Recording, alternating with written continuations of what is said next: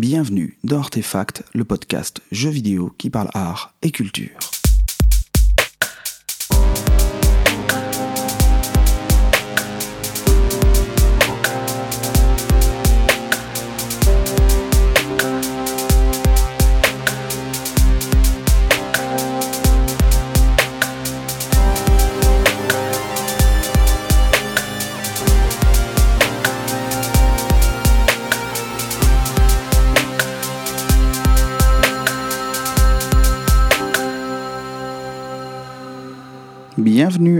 À tous dans ce nouvel épisode d'Artefact, un épisode qui, comme annoncé, prendra la forme d'un mini-cast, quelque chose de beaucoup plus court que d'habitude. Alors je vous avais promis ça la dernière fois à propos de contrôle, euh, là euh, je pense je n'ai aucun doute sur le fait que ce sera beaucoup plus court, j'ai quand même beaucoup moins de choses à dire que sur contrôle euh, la dernière fois.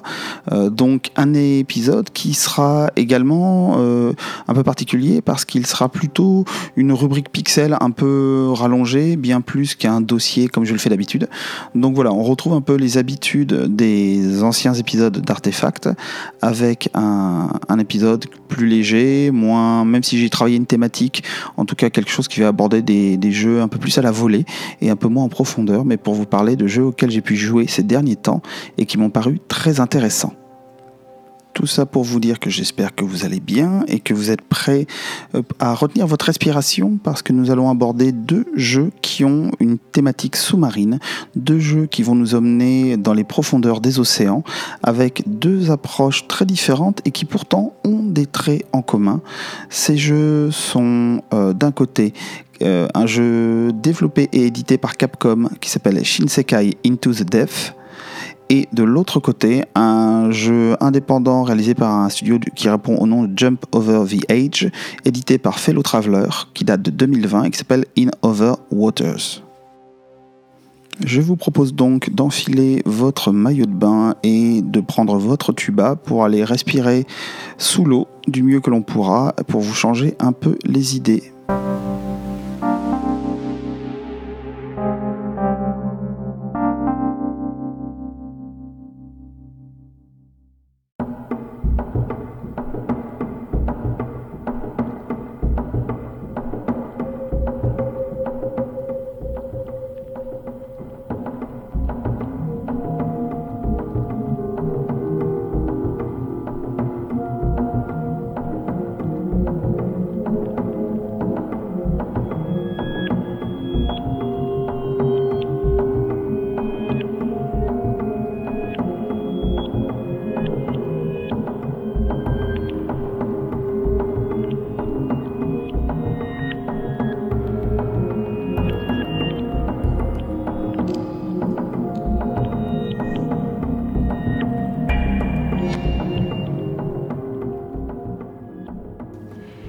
C'est avec ces sons chantés et ces marimbas euh, étouffés que nous plongeons dans le monde de Shinsekai. Donc désolé pour les métaphores aquatiques, mais je pense qu'elles vont pleuvoir.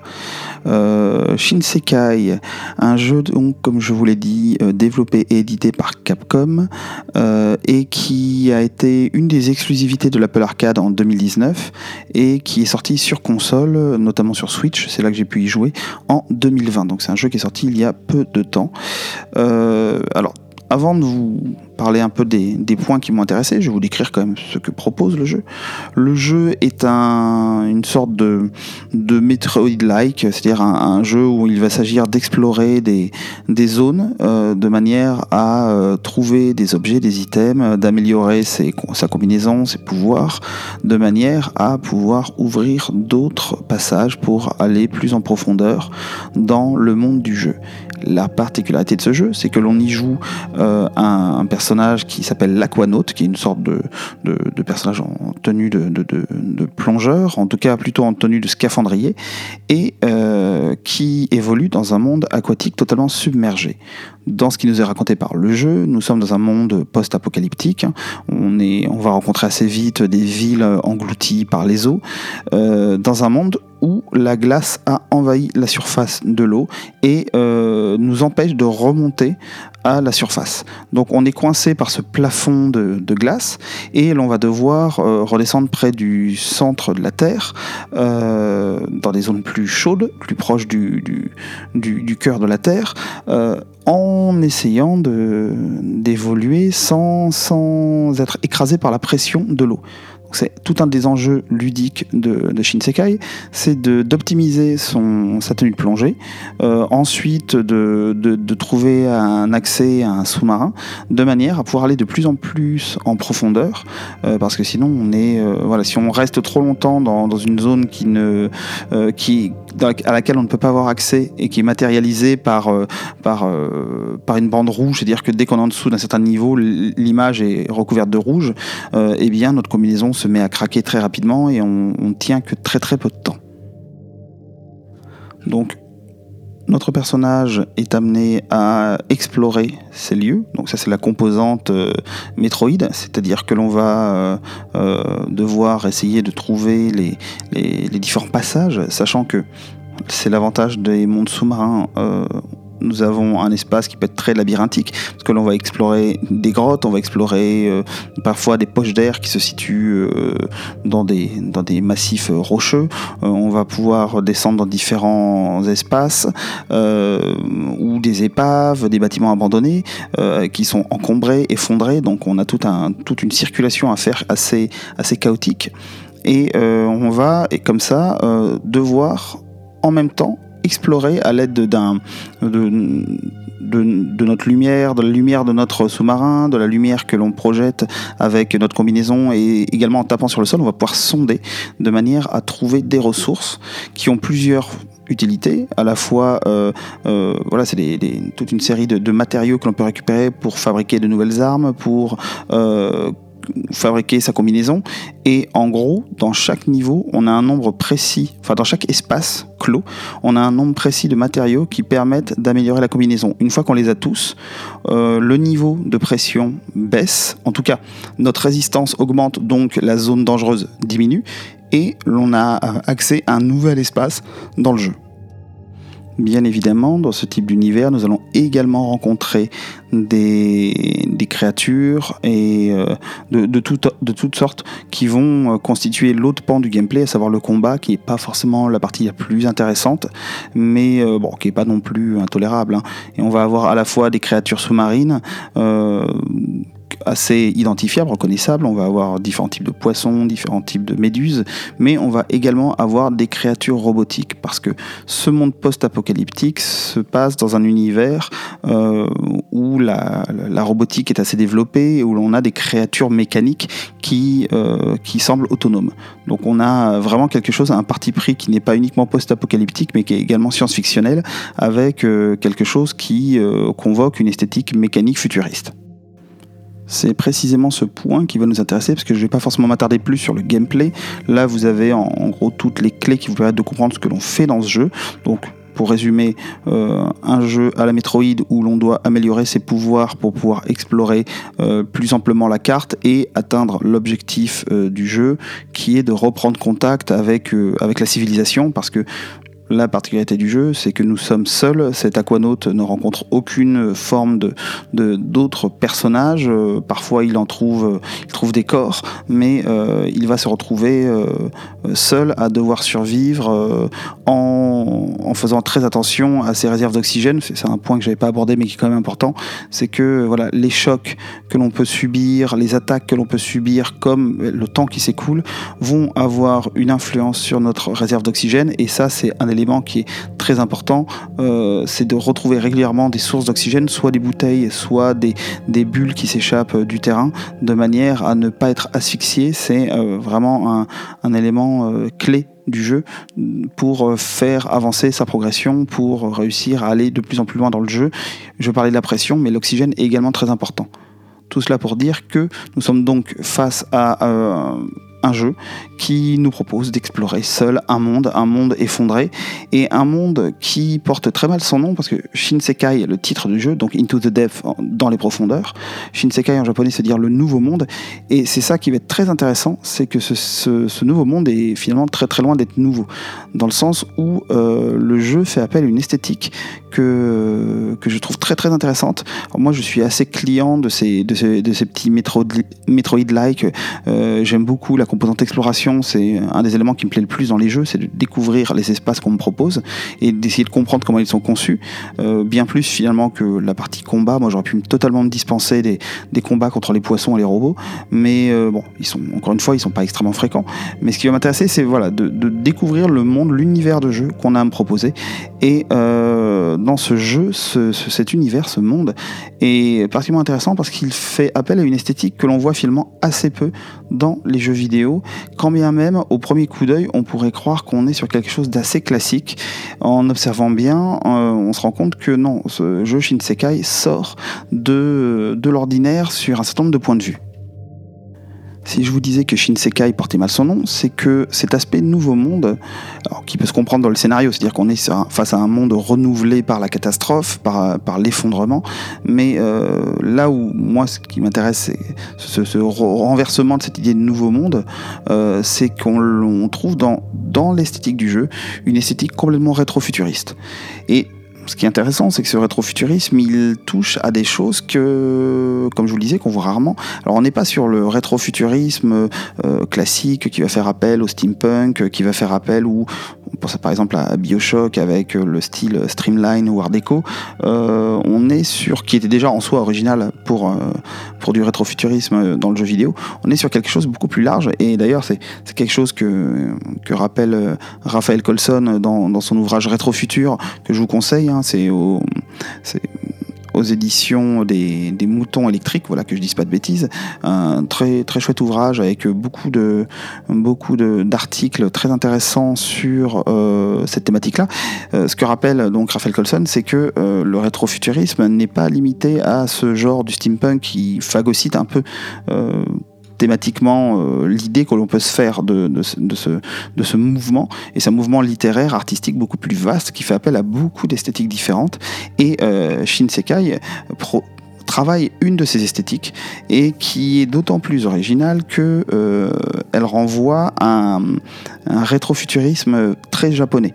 On n'est pas face aux références, euh, euh, encore une fois, victoriennes ou euh, pseudo-victoriennes qu'on peut imaginer quand on parle de rétrofuturisme. On est face à des références artistiques qui renvoient à une esthétique traditionnelle japonaise. Et encore une fois, et c'est là où doublement intéressant, c'est que ça ne renvoie pas à une esthétique traditionnelle japonaise, classique, entendue. on n'est pas face à des armures de samouraï avec des bouteilles de plongée dans le dos. On est face à quelque chose qui passe par le graphisme. Et ça, c'est très singulier c'est qu'on a un travail très riche, très dense, peut-être trop en termes d'interface d'utilisateur sur euh, l'esthétique des menus, l'esthétique euh, de toutes les informations qui sont amenées aux joueurs.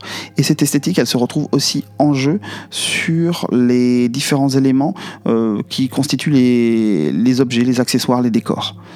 Ce style, il est visible dès l'écran d'accueil parce qu'on le retrouve dans le logo extrêmement chargé du, jeu avec ses caractères qui sont euh, qui répondent à, une calligraphie très singulière. Alors cette calligraphie, moi je suis pas expert en calligraphie, mais j'ai pris, pris quand même la peine de me renseigner.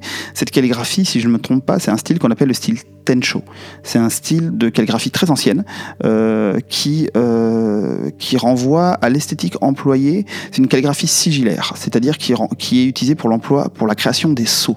Donc si vous regardez les formes, les menus, euh, tout ce qu'il va y avoir dans Shinsekai, on est face à des motifs qui évoquent des sceaux traditionnels et beaucoup plus que la calligraphie au sens où on l'entendrait calligraphie peinte à l'encre comme par exemple on peut avoir cet emploi euh, de manière assez dynamique dans les, derniers Street Fighter, où on a euh, quelque chose qui va évoquer la calligraphie peinte euh, à travers les, les, mouvements, les coups des personnages.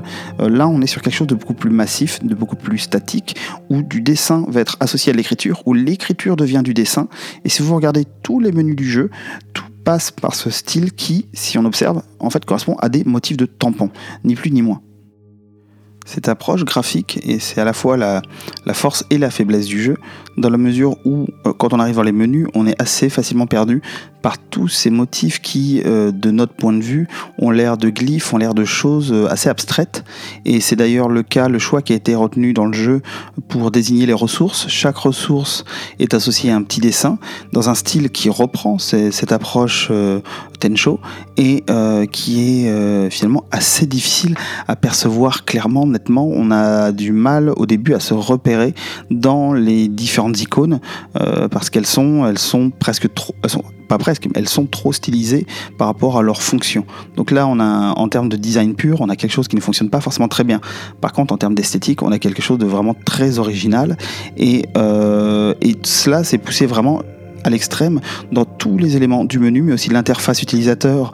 Euh, par exemple, les motifs qui constituent la forme des bouteilles d'oxygène euh, reprennent aussi ces, ces, courbes, ces volutes que l'on retrouve dans ce type de, de, de, graphisme, dans ce type de, calligraphie. Tout est poussé euh, vraiment au maximum dans ce sens-là.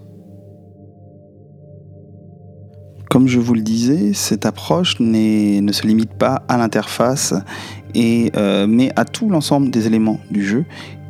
C'est là où l'aspect rétro-futuriste est très intéressant, c'est que euh, l'esthétique du costume, l'esthétique des objets que l'on va trouver en jeu, l'esthétique du sous-marin, l'esthétique des éléments importants, par exemple les, points dans lesquels on va découvrir les items qui nous permettent de progresser, euh, vont convoquer une, euh, une esthétique japonaise ancienne, traditionnelle, convoque des éléments qui, qui évoquent le bouddhisme. Hein. les points de sauvegarde ressemblent à des fleurs de lotus, comme on peut en trouver sur les stupas. voilà, on est sur quelque chose de, de vraiment très marqué et qui, par certains aspects, m'a rappelé le jeu Azure Azoras, d'ailleurs qui est également édité par Capcom, dans lequel on a, alors là c'est le côté euh, science-fiction prend encore une autre, une autre, un autre aspect, mais on a des, tout un travail qui est fait sur comment rendre mécanique, comment rendre euh, robotique et futuriste des éléments issus du, des, traditions bouddhistes et comment des objets de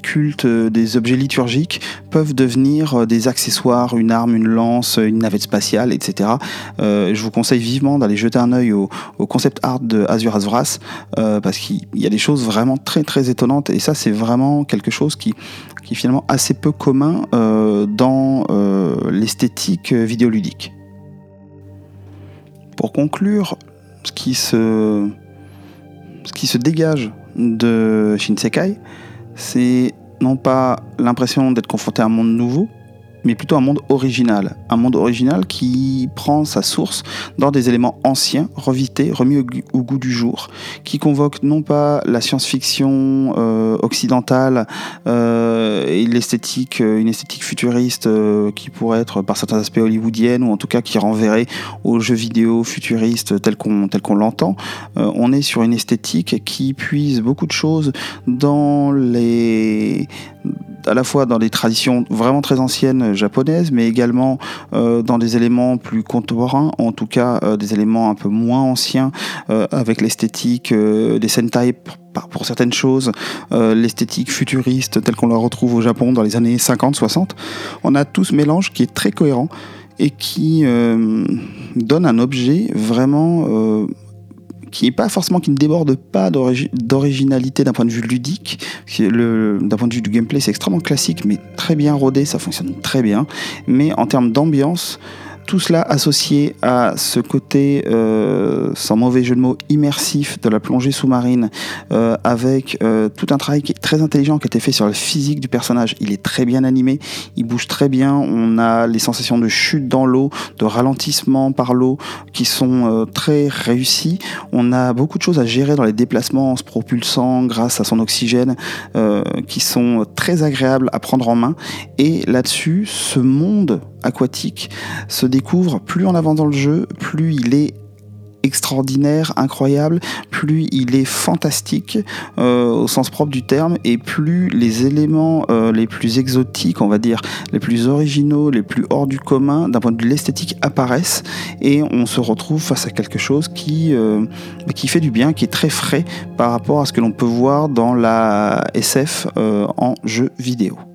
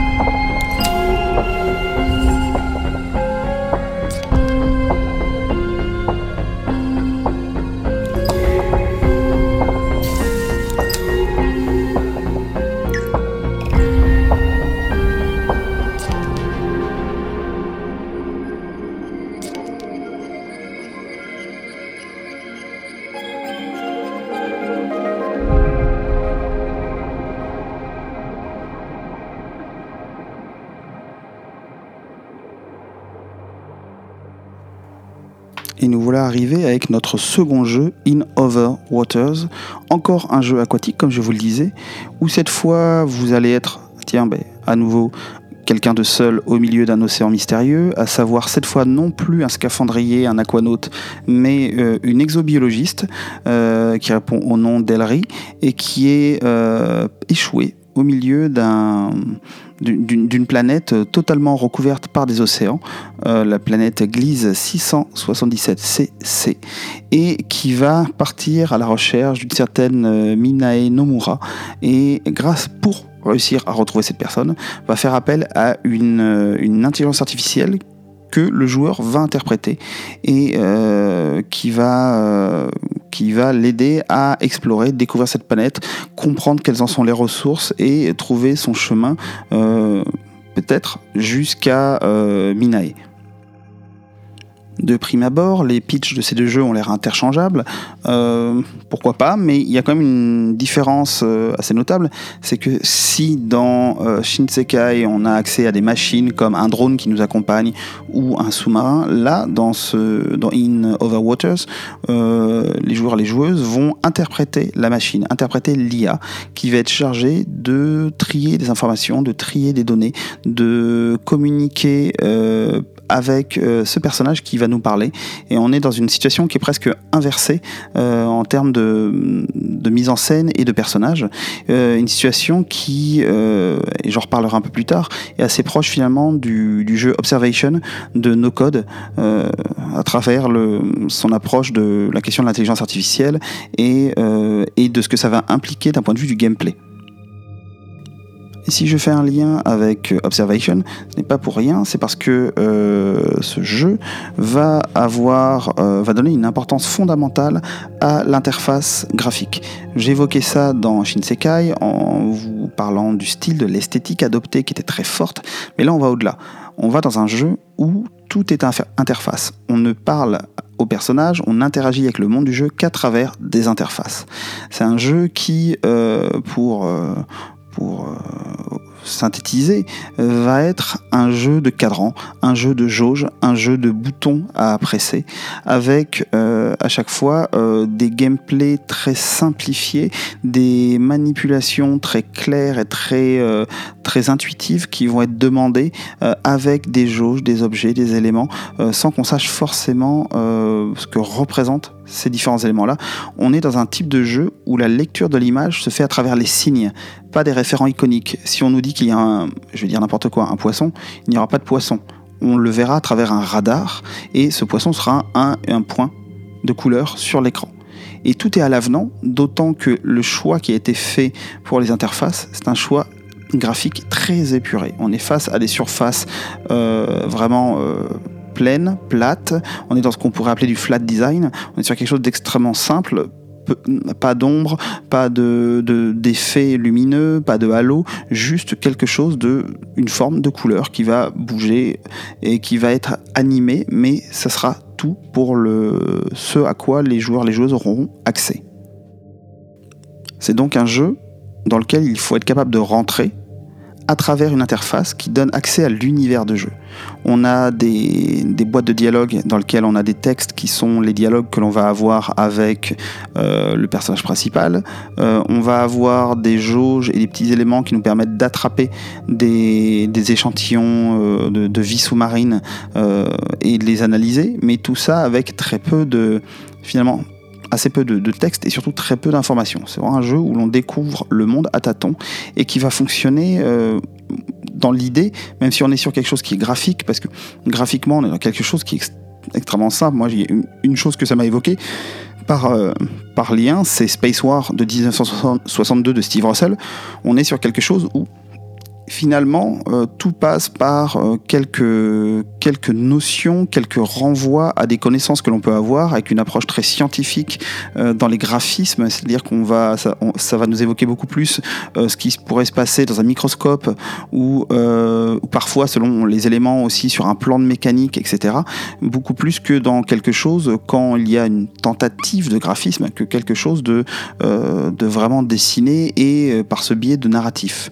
Euh, donc on est sur une démarche qui est vraiment radicale et euh, qui m'a fait penser à un, tout petit jeu euh, qui est pourtant édité par Finji et qui est disponible, je vous le conseille, sur Itch.io, qui est un jeu qui s'appelle Capsule, où l'on, c'est un jeu gratuit, hein, où l'on, où l'on joue un personnage perdu dans l'espace. Euh, on a accès à l'espace qu'à travers un radar. Et on doit essayer de trouver des ressources pour continuer d'avancer en déplaçant notre curseur euh, et en déplaçant notre radar et trouver des éléments qui vont nous apporter de l'oxygène pour pouvoir continuer à avancer. C'est un jeu, là on n'a même pas le, côté narratif et textuel euh, de In Waters, on est sur quelque chose c'est presque le, core gameplay de Innover Waters, mais euh, limité vraiment à la partie action, avec un jeu qui, euh, qui est très, euh, très efficace dans ses mécaniques autour de le, on en revient à la thématique d'ailleurs qui est commune avec Shinsekai, hein, la notion d'asphyxie, de le fait le besoin d'avoir besoin d'oxygène, mais également l'importance de, l'interface du radar. Le jeu d'ailleurs, les, hashtags euh, dans, Itch.io, euh, c'est asphyxie, radar, survival aurore. Euh, donc on a vraiment le cœur des notions qui sont là. Et d'une certaine manière, si le côté survival aurore n'est pas présent spécialement dans, dans Innover Waters, on retrouve ce même lien à euh, l'interface comme euh, qui n'est plus simplement une interface au sens propre du terme vers le monde, mais qui est le monde du jeu en lui-même et une lecture qui se fait par un travail d'interprétation de ce qui se passe. Alors on n'est pas dans Dwarf Fortress euh, non plus, on n'est pas dans quelque chose où il s'agit vraiment de décrypter et de comprendre une symbolique, mais malgré tout, on a des choses qui, si elles sont un peu plus explicites, parce que pour peu qu'on ait déjà pris la peine de, de voir des images, des relevés microscopiques, des le relevé, si on a vu passer, c'est un jeu qui est très géographique en fait, on a accès à des cartes euh, où l'on voit les, les, reliefs et euh, on a des choses à comprendre sur ce qui peut s'y passer, mais voilà, c'est comme si c'était un jeu qui se passait dans une légende de cartes géographiques, dans un relevé topologique, et qu'on devait se débrouiller avec ces éléments-là pour se raconter une histoire. Donc le, lien, je trouve, se fait très bien avec, euh, euh, je parlais de Observation de No Code, qui, euh, qui travaille énormément autour des gameplay en lien avec des interfaces, des jauges, des boutons appuyés, dans lesquels on ne sait pas toujours sur quoi on appuie, mais pourtant on arrive à comprendre qu'il faut le faire. Eh bien, ça, ça m'évoque dans une, certaine manière aussi un autre jeu de No Code qui est Untold Stories, où on a euh, là un jeu qui s'ancre dans toute l'histoire des aventures textuelles, euh, et parce qu'on a cette, combinaison double dans Innover, euh, Waters, et on a voilà cet équilibre qui se crée presque entre ces deux références, qui sont des références récentes, parce que là je je convoque à travers ces, deux jeux, finalement des jeux beaucoup plus anciens. Euh, si on veut, d'une certaine manière, on pourrait remonter au tout premier Elite, on peut remonter à des, jeux de ce type-là, où finalement le, lien au, monde de jeu passait par des éléments euh, très très très très légers, très uniquement graphiques, mais qui euh, étaient presque abstraits. alors c'est le presque qui fait toute la différence, mais qui, qui permettait quand même d'avoir un accès à un imaginaire. Et ça, c'est vraiment ce qui m'a intéressé dans le lien entre ces deux jeux, entre Shinsekai et euh, Waters, c'est qu'on a une approche de l'imaginaire qui est très intéressante avec euh, Shinsekai qui propose de fonder un imaginaire euh, nouveau en se basant sur des éléments anciens mais en insistant sur l'importance de, de, la part graphique du jeu pour fonder cette esthétique-là. Et de l'autre côté, on a un jeu qui va euh, appuyer sur l'importance de, et même euh, la seule présence de l'interface graphique pour créer le monde de jeu. Et on a, ça fonctionne très très bien, on a vraiment un univers qui est singulier, un univers qui est euh, riche, alors que l'on a accès à quasiment rien dans le jeu et que euh, certains éléments graphiques apparaissent dans certains menus, mais globalement, le, plus, la plus grosse partie du jeu euh, sur laquelle vous allez vous arrêter, ce sont vraiment euh, des cadrans et qui sont représentés par des surfaces plates remplies d'une couleur, d'une seule couleur. Donc, on a quelque chose qui fonctionne très très bien dans l'articulation entre le dessin, le graphisme et l'imaginaire entre ces deux jeux et avec Là, c'était la cerise sur le gâteau quand j'ai pensé à vous proposer cet épisode avec ce lien du monde aquatique, de la plongée, qui, euh, m'est apparu comme vraiment, euh, intéressant pour faire euh, justement, ben, pour tirer un, fil entre ces deux propositions. Donc, pour conclure tout cela, je vous rappelle que je vous ai parlé de Shinsekai Into the Depth de Capcom qui est disponible sur à peu près toutes les plateformes, hein, sur iOS et console. je vous ai parlé également donc de Into Overwaters qui est disponible sur console et sur PC. Et bah, tant qu'à faire, je vous invite à jeter un coup d'œil sur Itch.io à capsule de Finji qui est donc gratuit. Et ça ne me fait jamais de mal de rappeler le, la, très grande qualité des jeux du studio No Code, à savoir Untold Stories et Observation. no Code, studio dans lequel se trouvent notamment des anciens de, The Creative Assembly qui ont travaillé sur Alien Isolation, un jeu très cher à mon cœur, et ce qui explique notamment la qualité de leur travail d'interface, vu que c'était une des thématiques importantes de cet épisode.